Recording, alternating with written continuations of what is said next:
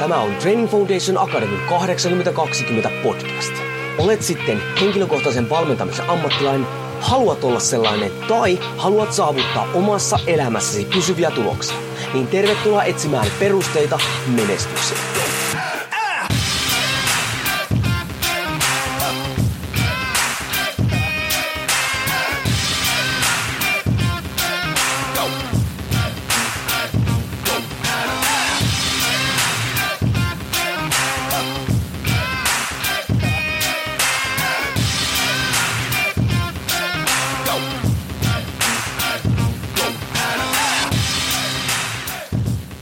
Jouni Korhonen Training Foundation Akademista. Moro tervetuloa taas pajalle. Tällä kertaa meillä on taas äh, kirja-arvostelu, mutta itse asiassa ei mitenkään normi kirja-arvostelu, koska ajattelin, että muutan tätä systeemiä pikkasen. Mutta mikä kirja meillä tänään on käsittelyssä? Meillä on käsittelyssä Anni Vuojoen Voima kanssamme. Ja laitetaan tuohon se oikein edustavasti, niin se on siinä koko ajan esille.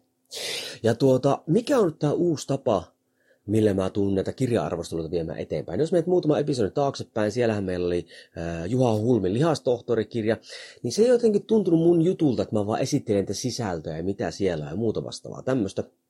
Vaan mä ajattelin, että mä käyn nyt tässä läpi tavallaan sen prosessin, miten meikäläinen lukee kirjoja ja koitan niistä saada itselleni sitä informaatiota. Ja miten se homma toimii mulla on niin, että mä luen kirjan ensin ensimmäisen kerran läpi ja mä pistän sinne semmoisen hiiren korvia sitten ylös tai alas semmoisiin tärkeisiin ko- ö, kohtiin tai semmoisiin juttuihin, mitkä oikein kolahtaa mulle. Sitten kun mä yhden kerran lukenut sen kirjan läpi, niin mä luen sen toisen kerran läpi heti perään. Ja palaan vaan niihin kohtiin, missä on nyt niitä hiirenkorvia. Käyn niitä läpi ja jos sieltä tulee semmoisia vielä, mitä oikein niin kuin mä haluan, että mä muistan, niin mä kirjoitan ne mun muistikirjaa ylös. No, miten tämä liittyy tähän paja-episodiin ja tuleviin kirja-arvosteluihin? No, mä ajattelin, että mä teen tämän homman niin, että mä luen nyt täältä ekana niitä juttuja esille, mitkä mulle on kolahtanut just tästä kirjasta, ja sen jälkeen puraan vähän sitä, että miksi se oli mulle just tärkeä. Niin näin ollen mä uskon, että se palvelee sua siinä mielessä. Sen lisäksi sä kuulet, minkälaista kamaa niin sillä kirjassa on sisällä. Sä kuulet myös toisen näkökulman, eli meikäläisen näkökulman siitä, tai, tai uuden näkökulman siitä, että, että miksi se on tärkeää, miksi pitäisi ottaa huomioon, tai miksi sitä kannattaisi niin kuin, pohtia. Mä teen tämän siitä syystä, että mä opin ne tiedot, ne jää mulle vielä paremmin selkärankaan ja mä pystyn opettamaan muita. Mä toivon myös, että tämä palvelee sua paremmin. Joten jos tykkää tästä, hei pistä kommenttia, mulle pistä palauttamista ikinä haluatkin, mä jatkan näitä. Todennäköisesti tuun kyllä vetämään muutaman, koska tämä idea musta jotenkin tuntuu vaan hyvältä. Ja jos et tykkää, niin pistä siitäkin palautetta, mä lopetan sitten muutaman episodin jälkeen, että homma ei toimi. No niin, eli ei muuta kuin muistikirja auki ja tuota, no ensin kuka on Anni Vuohikö, jos tunne hän tähän on Suomen yksi menestyneimpiä painon nostoja totta kai kilpailee vieläkin ja tähtää ää, sitten Tokio olympialaisiin. Sen lisäksi hän myös opiskelee lääkäriksi, hän on valmentaja ja kaikkea muuta. Ja nyt tässä on hänen esikoisteoksensa, eli Voima kanssamme, missä oli mukana siis myös kirjoittamassa Mia Kirsi, mutta mutta, mutta näyttää siis Anni Vuojoen kirjahan tämä nyt on. Ja miten tämä homma nyt toimii? Mä ajattelin, että mä täältä näin kylmästi vaan luen nyt, mikä tuolla on ollut se juttu, mikä on mun kolahtunut. Sen jälkeen vähän avaan sitä, että miksi mä oon sen tähän ottanut. Voi olla, että joissakin on enemmän asiaa, joissakin on vähemmän asiaa. En tiedä toimiko, koska mä teen tätä ensimmäistä kertaa. No niin, eli ensimmäinen on semmoinen, mikä heti kolahti. Niin, ja se piti vielä muuten sanoa siihen, että nämä ei välttämättä ole niin kuin, järjestyksessä tuolla kirjasta.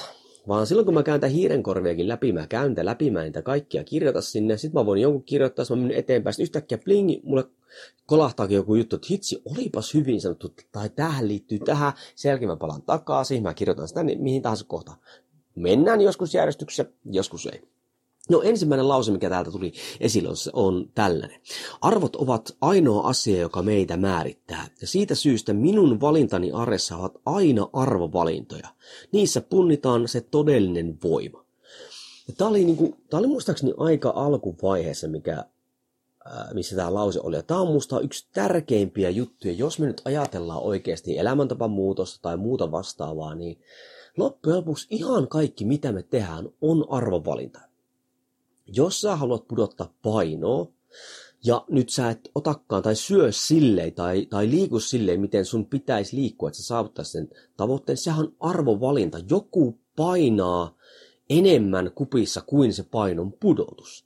Myös yritystoiminnassa, että et kun sä rupeat tuhlaamaan aikaa, sijoittamaan aikaa siihen sun oman yritykseen. Siellä pitää olla jonkinlainen arvovalinta tai missä tahansa pitkässä toiminnassa tai semmoisessa, missä me halutaan pysyviä tuloksia. Sillä on pakko olla pohjalla semmoinen arvopohjinta, että miksi mä teen, miksi tämä on mulle tärkeää, mihin mä uskon ja, ja tota, miten tämä sitten tulee tukemaan mun toimintaa, koska se tulee tukemaan toimintaa. Siinä vaiheessa, kun motivaatio loppuu ja päättäväisyyden pitää potkasta kehiin, niin siinä ne arvot hyvin vahvasti tärähtää käyntiin. Ja jos ajatellaan vaikka, että mulla on kolme lasta, tuun väsyneenä töistä, on ollut huono päivä ja särkee päätä muuta vastaan, helppohan olisi mennä nyt sohvalle, nukkua siinä ehkä vähän aikaa, mutta jos mä sanon, että mun perhe on ykkösasia, niin sen pitäisi näkyä myös mun toiminnassa ja mun pitäisi jaksaa edes jutella mun lasten kanssa, tehdä edes jotain pientä niiden kanssa. Jos en tee, niin mä en elä arvojen mukaan yleensä, että silloin se elämäkään ei välttämättä ole niin mukava. Muutenkin tässä kirjassa, niin täällä hyvin vahvasti tulee tämmöinen, että sun pitää pohtia sitä sun toimintaa, löytää syitä sun toiminnalle, mikä on äärettömän tärkeää, mikä puuttuu nykyään valmennuksessa todella monella valmentajalta. He ei koitakaan onkia sitä syytä sille asiakkaalle, että miksi se haluaa tehdä sitä, koska se sitten helpottaa tosi paljon siinä valmentamisessa. Jos ei se syytä ole, niin se tekee sitä tosi paljon vaikeammaksi. Sitten seuraava oli tämmöinen. Voimaharjoittelu on sellaista fyysistä harjoittelua, jonka tavoitteena on vahvistaa lihaksi sekä niihin liittyviä sidekudoksia. No niin, kuten huomaatte muuten, mähän nyt hypin niin aiheesta aiheeseen. Siitä syystä mä en tiedäkään, toimiiko tämä konsepti tämmöisenä, mutta tähän saatte sen sitten päättää. No niin, nyt miksi mä kirjoitin tämän ylös? Koska tämä on semmoinen, mitä mä oon paljon itsekin pohtinut tässä muutaman vuoden johtuisiko siitä, että on tulossa ikää tai muuta, niin jengihän ymmärtää tuon ensimmäisen osan, jonka tavoitteena vahvistaa lihaksia, mutta ne ei ymmärrä tätä toista osaa sekä niihin liittyviä sidekudoksia. Nyt kun me reenataan, niin energiavaristot täyttyy nopeasti. Lihaksetkin palautuu tosi nopeasti, mutta nyt sidekudokset, jonka kautta kaikki se voima välittyy ja, ja muodostaa, kun meillä menee äh, jänteet, muut menee nivelen ylitte, nythän niiden kauttaan siirtyy se voima, mikä sitten vaikka koukistaa nyt sitä kättä. Nyt meidän pitää ymmärtää, että kaikki reenaaminen vaikuttaa myös noihin. Ja nyt kun me fysiologisesti tiedetään, että ne parantuu ja vahvistuu hitaasti, meidän pitäisi ottaa se harjoittelussa huomioon, ja tätä moni ei ota. Kun lähdetään liikenteeseen niin kuin nolla pohjilla, sun kroppa ei ole valmis reenaamiseen. Otetaan heti joku viisijakoinen ohjelma, joka tehdään kymmenen kertaa viikossa, niin kyllä sun energiavarastot voi palautua, sun lihaksetkin voi palautua, mutta sulla tulee niitä mikrovaurioita sinne sidekudoksiin, jänteisiin ja muihin. Ja tätä kautta sitten jossain vaiheessa rupeaa tulemaan ongelmia. Miettikää nyt, kun joku reenaa oikein kovaa, mitä se yleensä valittaa? Valittaako se lihaksia? Ei se rupea jossain vaiheessa, oi polviin sattuu, tai kyynärpään sattuu, tai olkapään sattuu. Yleensä siinä nivelessä ei ole lihaksia, vaan siitä menee nyt yli ö, noita jänteitä ja muita. Ja nyt ne on ottanut osumaan, ne ei ole kerennyt palautua. Niin nyt kun sä suunnittelet itsellesi ohjelmaa tai val, tota, valmennettavasta tai muulle, ota huomioon myös tämä, että meidän pitää vahvistaa, meidän pitää ottaa huomioon myös ne sidekudokset, jänteet ja muut. Ja näin ollen ei lähteä liian nopeasti liikenteeseen, vaan hitaasti skaalata sitä reeniä ylöspäin, jotta ne sidekudokset muut pysyy siinä mukana. Hei, niillä voi kestää jopa puoli vuotta vahvistua. Että sitten ne kestää sitä reenaamista. Mutta nykyään on se mentaliteetti, että kaikki pitää saada heti. Niin sitten jossain vaiheessa, sitten kun siellä tulee ongelmia, niitä ei sitten niin helposti sitten korjatakaan. Öm, Tämä kestävyysharjoittelu, sitten on otettu lauseen keskeltä, kestävyysharjoittelu luo pohjan palautumiselle ja arveista selviytymiselle. Varsinkin on alleviivannut tuon arjesta selviytymiselle. Mä tiedän nyt vaikka Otto Anuvaara monta tosi kovan näköisessä kunnossa olevaa, isot lihakset näin päin, jolla on aivan paska aeropinen kunto. Ja se tulee, se ensikin jo nyt äh, hidastaa heidän kehitystään, koska he ei palaudu niin nopeasti reeneistä. Plus sitten kun he tulee vähänkin ikään, niin se rupeaa pahasti vaikuttamaan sieltä. Nyt Siis tämmöinen perus aerobinen kunto. En tarkoita mitään himonylkytystä oikeasti ja kauheita maratonreeniä, vaan että sulla on ihan perus aerobinen kunto on äärettömän tärkeä ihan sitä arjesta selviytymiselle, koska loppujen lopuksi meidän arjesta selviytyminen, kehittyminen kiinni palautumisesta. Ja mitä parempi aerobinen kunto sulla yleisesti on, se mahdollistaa sen, että sä palaudut arjesta ja se mahdollistaa sen, että sä reenaatkin kovempaa. Hei, mä en tykkää kestävyysharjoittelusta. Kaikki, jotka mut tuntee, tietää sen. Mutta mä silti yritän sitä saada sinne mun reenaamiseen, koska mä tiedän, mitkä sen hyödyt on. Ei mennä yhtään syvemmin fysiologisessa hyödyssä, mutta se auttaa sinne palautumisessa niin paljon. Mitä kovempaa reenaat punttia, sun pitää ottaa huomioon myös sun aerobinen kunto. Öö, nyt tulee todella hyvä. Tai kaikkihan on todella hyviä, mutta tämä on niinku semmoinen, mikä oli ding saman tien meikäläisellä. Kun valmennan, haluan olla varma, että ohjattavani perustekeminen on riittävällä tasolla. Vastustelusta huolimatta opetan ihmiset aina harjoittelemaan. Se tarkoittaa harjoittelun intensiteetin ja volyymin kasvatusta asteittain. Anteeksi. Mitä heikompi lähtötaso, sitä kauemmin kulutan peruskestävyyden ja voiman rakentamiseen. Tavoitteenani eivät ole pikavoitot, vaan pitkä terveellinen elämä voimaharjoittelun parissa. Aurelio, hei, nyt tämä koskee sekä urheilijoita että valmennettavia että elämäntapamuutossa ihmisiäkin. Aurelio Bros Saul oli tuolla Kuortanen voimavalmennus, ei kun lasten ja nuorten voimaharjoitteluseminaarissa itse asiassa – 2016. Ja tuota, hän on ranskalainen fysiikkavalmentaja, olympiatason valmentaja. Ja kysyin hänellä sitten, kun hän oli siellä esitellyt systeemiä ja muutakin reenaamista, mikä hänen mielestään on iso ongelma suomalaisten urheilijoiden, nuorten urheilijoiden siinä, että he ei pärjää maailmalla. Ja hän sanoi yhden asian aina, että siinä vaiheessa, kun ruvetaan reenaamaan, ei voida reenata kunnolla, koska pohjat ei ole kondiksi. Yhä useampi ihminen, joka lähtee nyt liikkumaan, niin hänellä on nolla pohjat. Hänet pitää opettaa opettaa harjoittelemaan. Ja nyt jos valmentaja lyö vaan Uber-ohjelman siihen, niin hän vaan lisää stressiä, hän kuluttaa sen ihmisen loppuun, ja siitä oikeasti tavoitteesta, mikä voidaan ehkä saavuttaa, ei tule pysyvä, tai se voi jopa aiheuttaa semmoisia vammoja, vaikka mitä äsken puhuttiin sidekudoksissa, nivelissä, muissa, että hei, ne voi sitten vanhemmalla iällä ollakin pikkunen ongelma, okei? Okay? Se ei kaikkia kiinnosta nyt, mutta se rupeaa kiinnostamaan sitten, kun pikkasen vanhempi. Valmentajan vastuu on opettaa, ja tässä on minusta hyvin sanottu, vastust, ää, vastustelusta huolimatta. Valmentajan vastuu on opettaa se harjoittelu.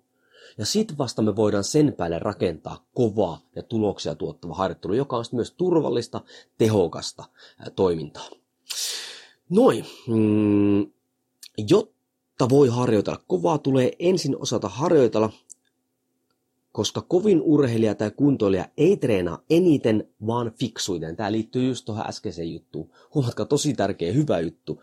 Kovin urheilija tai kuntoilija ei treenaa eniten, vaan fiksuiten. Enemmän ei reenatessa tarkoita parempaa, varsinkaan silloin kun niistä ei palaudu, vaan sun pitää tehdä niitä asioita, mitä sun fysiologia vaatii, että me saavutetaan sitä tavoite. Mitä minimaalisemmalle vähemmällä työllä sen saat, niin hyvä.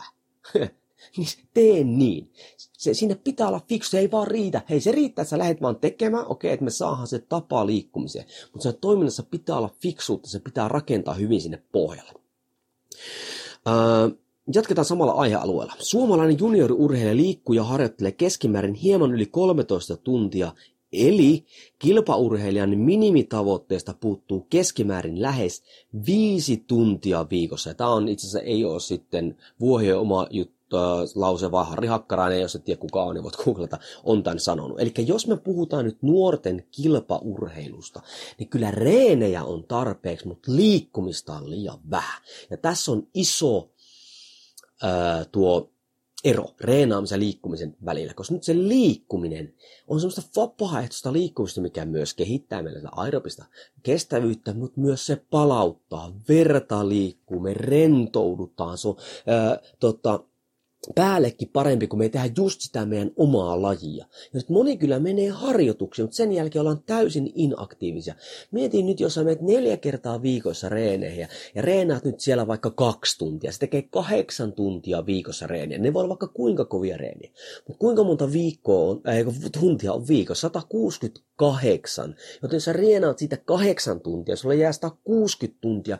Jos sä siitä suurimman osan oot inaktiivinen, eli et liiku, niin et sä kehity niin kovaa, kun sä voisit kehittyä. Et me, nyt tää, että vaikka tässä puhutaan nyt junioriurheilijoista, mutta tämä koskee myös kaikkia muitakin. Meidän pitäisi liikkua enemmän, ei välttämättä reenata. Ja nyt jos puhutaan reenaamista, hei, Kaksi kertaa viikossa voima, kaksi kertaa viikossa kunnon aerobinen vähän pitempää, tehokkaampaa, tämmöistä toinen vaikka pidempi lenkki, toinen tämmöinen intervallityyppinen lenkki, riittää, kun siellä on muutenkin vielä sitten aktiivisuutta, liikkumista, vaikka kävelyä, niin homma toimii silloin paljon paljon paremmin. Ähm, Aa, sitten taas hypätä ihan eri juttu. Testaa lonkan koukistain voimakkuus. Seiso ja nosta vapaan jalan polvi mahdollisimman korkealle. Siis eli seiso yhdellä jalalla. Jos polvi putoaa lonkkanimen alle 15 sekunnissa, lanne ja suojelulihakset ovat heikot. Ja jos sulla on siis heikot lonkan koukista, että sehän vaikuttaa sitä suoraan meidän selän asentoon ja muuhun vastaavaan. Tämmöisen näin. Ja mun on pitänyt ottaa tämä saman tien käyttöön ja kokeilin mun, kun mä toimin noiden yläkoululeiräisten kanssa, kokeilin tätä heti siellä. Ja voi herra Jumala, miten siellä huomasi, että oikeasti miten huonossa kunnossa jengillä lonkan koukista. Että okei, siellä varmasti on sitä kireyttä, mutta se on myös heikkoutta sille, mikä sitten suoraan vaikuttaa, koska vaikuttaa meidän lantion liikkeeseen, se vaikuttaa myös meidän seläasentoon. Ja jos ajatellaan nuoria urheilijoita, niin nykyään on tosi paljon selkäongelmia. En sano, että tämä on se yksi syy, mutta tuossa on tosi hyvä hei, tota, testi. Eli voit saman tien vaikka pitää podcastin tauolle, yhdellä jalalla polvi niin ylös kun pystyt, vähintään 15 sekkaa pitäisi pysyä lantio yläpuolella, niin se on ihan ok kunnossa, mutta ei se tarkoita vielä, että mutta hyvässä kunnossa. Sitten, pätevyys ei ole seurausta ää, iästä tai sukupuolesta. Pätevöityminen alkaa silloin, kun lopettaa kaninkuopassa asuminen ja avaa silmänsä kaikelle tiedolle, jota on mahdollista hyödyntää kehittyäkseen. Liian moni ihminen nykyään niin luulee, että on saavuttanut tiedon, mikä riittää. Suurin osa oikein menestyneistä valmentajista ja muista niin opiskelee jatkuvasti, koska ne, vaikka ne on saanut tuloksia, koska ne saa jatkuvasti työkaluja käyttöön siihen niiden omaan arkeen. Eli tässä on tosi hyvä. Pätevyys ei ole seurasta iästä tai sukupuolesta. He ihan sama, ootko sä nyt mies vai nainen tai nuori tai vanha tai muuta vastaavaa tämmöistä. Jos sä oot opiskellut, jos sä oot pistänyt sitä käytäntöön, jos sä oot saanut niitä tuloksia, niin sä olet pätevä toimintaa. Sun ei tarvitse, monesti sanot, pitää ansaita kannukset. Ei, kyllä, mä oon ihan samaa mieltä, mutta ei siinä tarvitse tarvitse, että pitää 30 vuotta tehdä jotain juttua. No mikä oli semmoinen hei, hyvä tässä kirjassa, niin tässä oli toi, Anni oli kutsunut tähän Timo Kettusen taas, jos et tunne, terveysmyrsky on ää, toinen nimi, millä hänet tunnetaan, niin puhumaan muun muassa ravitsemuksesta. En rupea avaamaan niitä, koska ne oli liian pieniä pitkiä juttuja. Äärettömän hyviä kirjoituksia, mitkä kannattaa käydä tsekkaamassa. Ää, ja tässä on niistä semmoista, mitkä halusin kirjoittaa itselleni ylös. Ää, mikä ravitsemuksessa on tärkeää, 112 sivulla äärettömän hyvin. Semmoinen tosi niin kuin just että mitä pitäisi tehdä. Ne kun ne kun pelkästään pistää kondiksi, niin mä lupaan, että sä oot lähempänä sun tavoitteita. Ihan sama mikä sun tavoite on, onko se suorituskyky tai kehon koostumus tai muu. Ravitsemussuositukset totta kai 116, ravintolisistä 121, ei muuten ollut montaa, mitä suosteli kreatiini. Säästöliekki 123 ja tavoitteellisen ravitsemuksen suunnittelu. Ja varsinkin tuossa tavoitteellisen ravitsemuksen suunnittelussa hän kritisoi sitä, että miten nykyään niin kuin seuratasolla ja muullakin, niin sitä ammattitaitoa puuttuu, varsinkin jos ravitsemusasioista se pitäisi saa sinne. Ja tätä komppaa tosi paljon omat kokemukset alleviivaamassa hyvin paljon sitä. Sitten toinen sivu, ja älkää pelätkö, jos suokin yllästyttää, niin sä voit muista aina keskeyttää, mutta ei ole enää kuin toinen sivu jäljellä. Jos pelkästään kovaa harjoittelua kehittyisi, urheilu olisi huomattavasti helpompaa.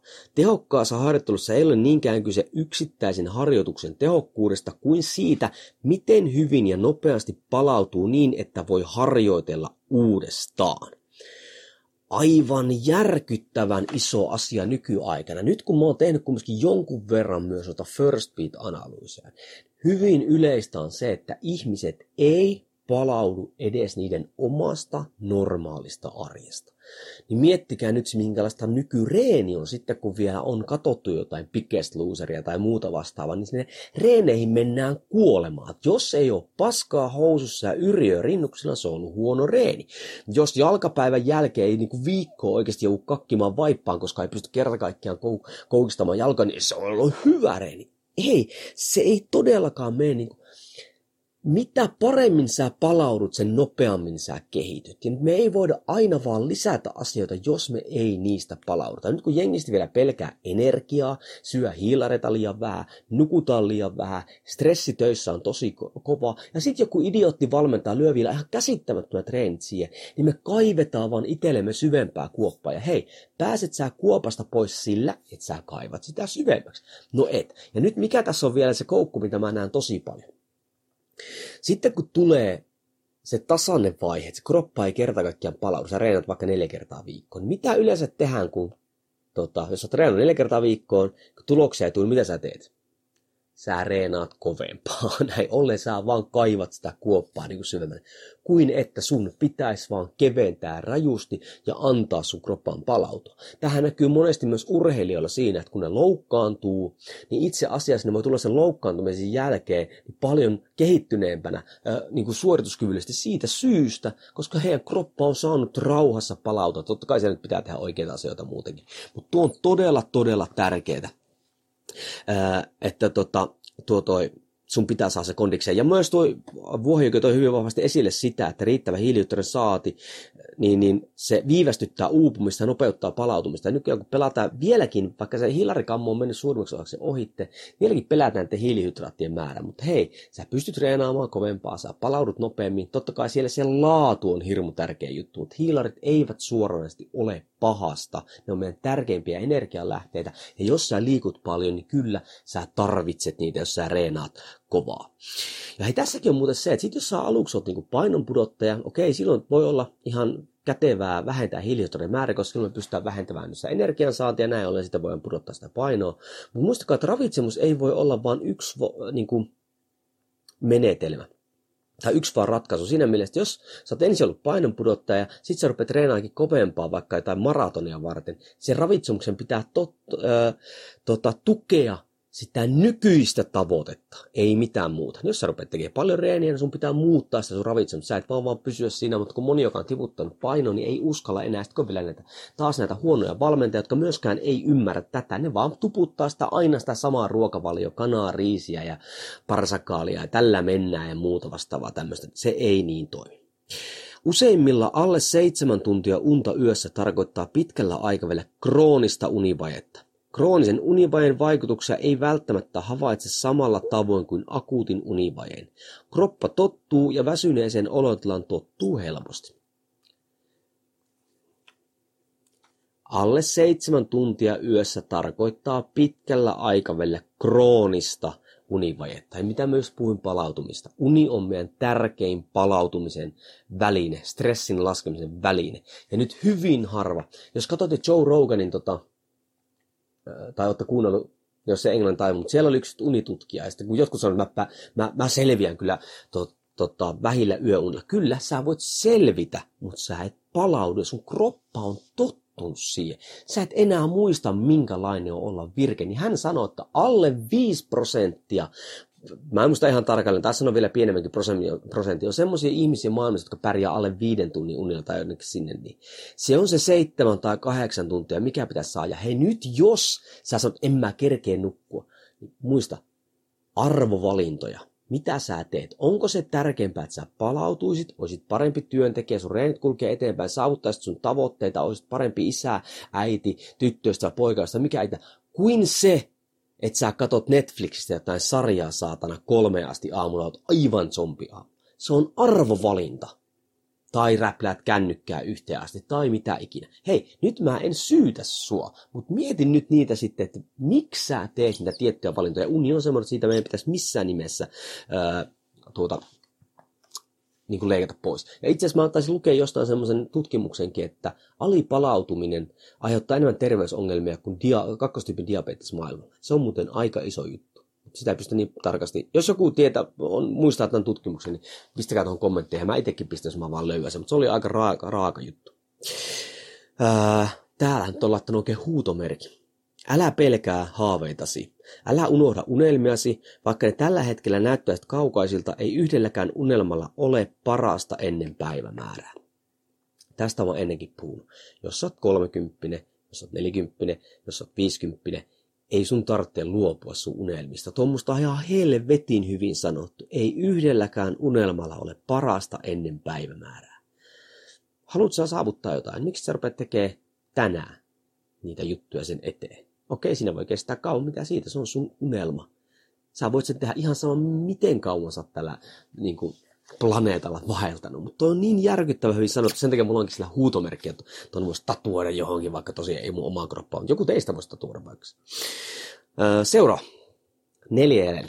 Viisi YKK. Hyvä valmentaja ei tiedä kaikkea, vaan tietää ihmiset, jotka osaavat auttaa. Nyky PT-toiminnassa, jumalauta, kun joku sanoo, mulla on vähän olkapää kipeä tai muuta. Joo, tehdään vaan tämmöisiä pikkurunkkauksia oikeasti vastuskuminauhalla tai muuta. Ja kun ei, niin kuin, siellä voi olla rusto-ongelma, siellä voi olla vaikka mitä.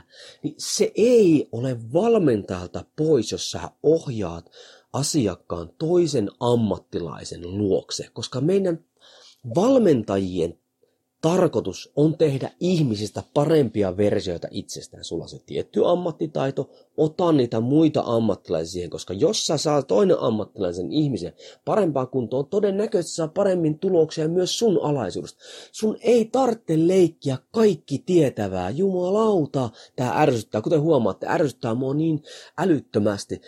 Siis oo ylpeä siitä ammattilasta, mikä sä oot. Mutta semmoinen niin jack of all trades, eli tämmöinen, joka osaa ihan kaikki, ei semmosia ole, tai niitä on hyvin harvoin. Ja nekin yleensä konsultoi muita ihmisiä.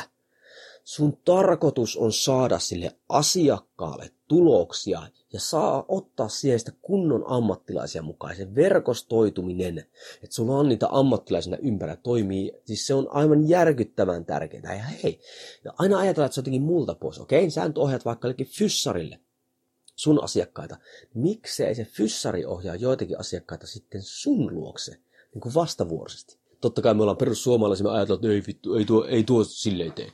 Ei, eihän, ei se silleen tee. Miksi mä sanon positiivista? Tai miksi voitaisiin ajatella positiivisesti? Miksi se ei tekisi niin? Se voisi olla kiitollinen siitä, että sä oot lähettänyt sille viisi asiakasta lähettää sulle seuraavat viisi yhtä hyvin voi olla mahdollista. Miksi me voitaisiin ajatella positiivisesti? Mutta hei, jos olet valmentaja, sun tehtävä on hankkia sellaisia ammattilaisia ammattitaitoa viestiä ihmistä eteenpäin. Ja sun on, hei, se on muuten sun vastuu myös, että jos sulla ei riitä ammattitaitoa, niin sanoa se sille asiakkaalle ja ohjata se eteenpäin. Se on pitkällä aikavälillä niin kuin paljon paljon parempi, koska se asiakaskin on tyytyväisempi. Sitten jos sä kosoilet, koetat leikkiä jotain, mitä sä et ole, niin ei se asiakas osta sulta uutta sopimusta, ei se suosittele sua eteenpäin, näin on sä kuset sun omaan pakkiin siinä.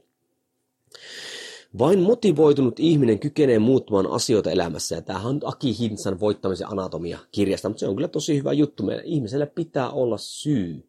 Jos me halutaan tiputtaa painoa, tai jos haluat perustaa firmat, joku moni on kysynyt muuta, miten mä jaksan tehdä näitä juttuja tota, niin työpäivän päätteeksi ja perhe ja muuta vastaan.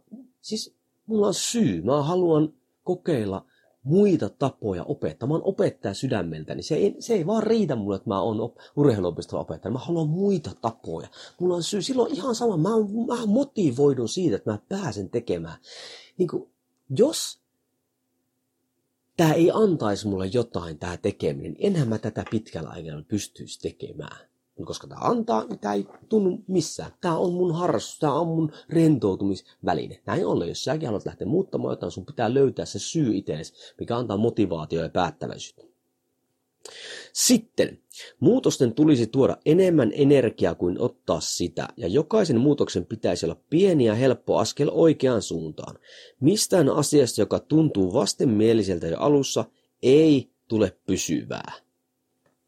Miettikää nykyään oikeasti siis elämäntapaan muutoksia. Otetaan semmoisia juttuja, mitkä kerta, ne niinku oksettaa. Hei okei, okay, uudet jutut voi tuntua oudoilta, mutta epämiellyttävyys on ihan eri asia. Jos et sä tykkää nyt rahkasta, niin sun ei tarvitse syödä rahkaa.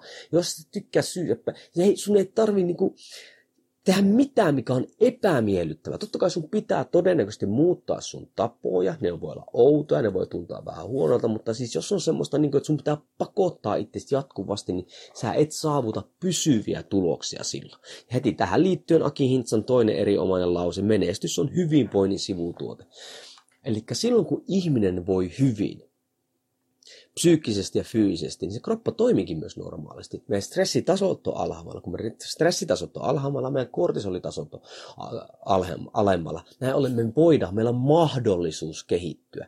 Niin kuinka moni valmentaja ottaa nyt tämän huomioon siinä valmennuksessa? Ei tarpeeksi moni. Ja nyt hei, jos sä oot siellä elämäntapamuutostakin ajat itsellesi tehdä, niin lähde ekana parantaa sitä sun hyvinvointia. Ei niinkään paljon mitä reenata tai mitä ikinä tälleen. Okei, mistä sä nautit, minkälainen liikkuminen, ei sun tarvitse mennä salille, jos sä halua kuhan vaan liikut. On paljon muitakin. Okei, sali on hyvä, koska voimaharjoittelua on helppo harrastaa siellä, ja voima nyt korjaa kaiken. No niin, näin unohdetaan Mutta se voima voi reenata muuallakin, mutta tärkeintä alussa, että sä liikut, sulle tulee hyvä olo, niin sitä rupeaa muodostamaan sulle tapaa, mikä sitten alleviivaa niitä pysyviä tuloksia. Kaksi jäljellä. Vahvan itseluottamuksen takana on vahva arvomaailma, joka ohjaa meitä tekemään sellaisia valintoja, jotka tukevat elämämme jokaista maalia ja päämäärää. Tällöin päätökset eivät tunnu luopumiselta, vaan luontaiselta valinnalta. Ja tätä sitten alleviivataan vielä Jari Sarasuon klassisella kommentilla, jos arvot eivät maksa sinulle mitään, ne eivät ole arvoja, vaan mielipiteitä. Nyt kun me ajatellaan mitä tahansa, niin aina tulee semmoinen, että mä joudun luopumaan tosta. Urheilijat puhuu usein siitä, että niin ei pääse, pysty katsoa tai ei tapa kavereitaan tai ei ole aikaa tehdä sitä. Tai, tai moni pyörittelee päätään, kun sanoo, että mä en hirveästi, kun mä sanon, että mä en, mä en tota niin, niin katso telkkaria. Tai, tai itse asiassa silloin, kun mä lopetin alkoholin juomisen kauan aikaa sitten, niin silloinkin, että miten sä voit luopua siitä? Eikö sulla, niin kuin, miten sä voit olla baarissa tai muuta vastaavaa, että sulla ei hauskaa, niin mä sanon, että mä en käy enää baarissa. Että, miten sä oot siitä luopunut? Koska mä en nähnyt sille enää mitään syytä sille juomiselle esimerkiksi. Ja se ei ole mistään luopumista, vaan tässä on älyttömän hyvin sanottu se, se on luontainen valinta. Se on luontainen valinta, että mä en katso esimerkiksi telkkaria enää, vaan mä koitan viedä itteni eteenpäin. Esimerkiksi lukemalla tai viettämällä aikaa vaimon kanssa tai tekemällä TFA-hommia tai muuta vastaavaa tämmöistä. Nyt kun sulla on se syy, sun, siis oikeasti, mitä tämä kirja oikeasti, jos ajatellaan, että onko tämä kirja niin kuin voimaharjoittelukirja? Ei oikeastaan. Onko tämä semmoinen self-help-kirja? No ei oikeastaan. Siis tästä jäi vähän semmoinen sekava olo siinä mielessä, että mikä tämän niin kuin genre vähän niin kuin mutta ei missään, niin se ei tarkoita, hei, tämä ei tarkoita huono kirja. Tämä on erinomainen kirja, koska sen lisäksi tämä avaa nyt Anni Vuohijokea ihmisenä tosi paljon, koska siellä välissä on tämmöisiä hyviä elämänkerrallisia juttuja hänen elämästään, hänen veljensä kuolemasta ja muuta vastaavasta tämmöistä. Niin hän, hän tosi paljon tätä arvomaailmaa tuo esille, että kuinka paljon sen pitää ohjata meidän toimintaa. Ja liian moni ihminen ei käytä aikaa sen miettimiseen. Ja jos jotain tämä kirja tekee hyvin, niin se pakostakin vähän saa sut ajattelemaan niitä sun syitä siellä toiminnan takana. Ja ikävä fakta on se, että nykyään ihmiset suunnittelee enemmän tulevaa viikonloppua kuin vaikka seuraavaa viittä vuotta. Se on ikään vähän niin kuin fakta. Ja sitten jos joku, mä oon huomannut sen, että jos joku suunnittelee vaikka uskaltaa vähän unelmoida isoja, niin sitä ammutaan kyllä tosi kovaa niin kuin alas. En ymmärrä sitä, että onko se sitten joku tämmöinen niin kuin, No hei, otan takaisin tämä. Mä, mä luulen, että se on tämä sama juttu, kun mä lopetin alkoholin käyttämisen, niin kolme vuotta mä joudun selittelemään sitä,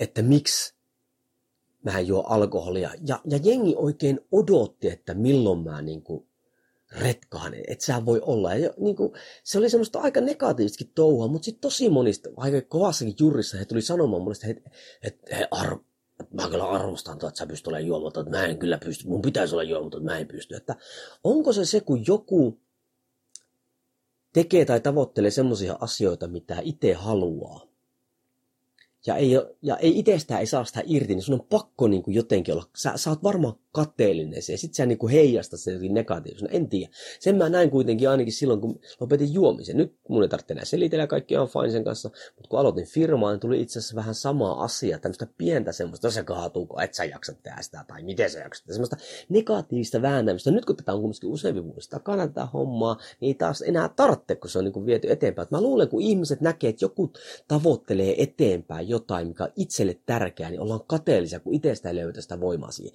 Ja siinä siinä tämä kirja on kyllä niin kuin aivan uskomattoman hyvä. Täällä hyvin paljon tuon tätä just tätä arvomaailmaa esille. Hei, No äsken kun mä sanoin, että mikä tämä kirja on kenelle, täällä tuo tosi hyvin esille siis voimaharjoittelua, miten sillä pitäisi vähän niin kuin rytmittää, mutta ei hirmu syvällisesti. Täällä tuo palautumisesta, täällä tuo liikkuvuudesta. Täällä on jotenkin semmoisia kohtia, mitkä, no olisiko ollut tarvetta edes käsitellä kinesioteippasta, koska ei semmoinen ihminen, joka lukee tänne, niin ei välttämättä niin kuin, sitä vaatii vähän enemmän ammattitaitoa ja muuta. Että tiettyjä asioita mentiin aika syvälle, tiettyjä asioita oli vähän niin pinnallisesti, mutta niin kuin, jotenkin tämä oli vaan hyvä kirja en tiedä, mulle varsinkin jäi just tämä arvomaailman pohtiminen. Ja sitten kun vielä Anni toi tässä todella hyvin sitä omaa elämäänsä myös siinä mukaan, miten hän on rytmittänyt sitä omaa elämäänsä miten on joutunut pohtimaan sitä arvomaailmaa ja muuta. Hänhän kuitenkin opiskelee myös lääkäriksi ja niin kuin huippuurheilija. Siinä on joutu aikamoisia valintoja tekemään sitten siinä. Ja hän tuo sitäkin vähän tässä esille.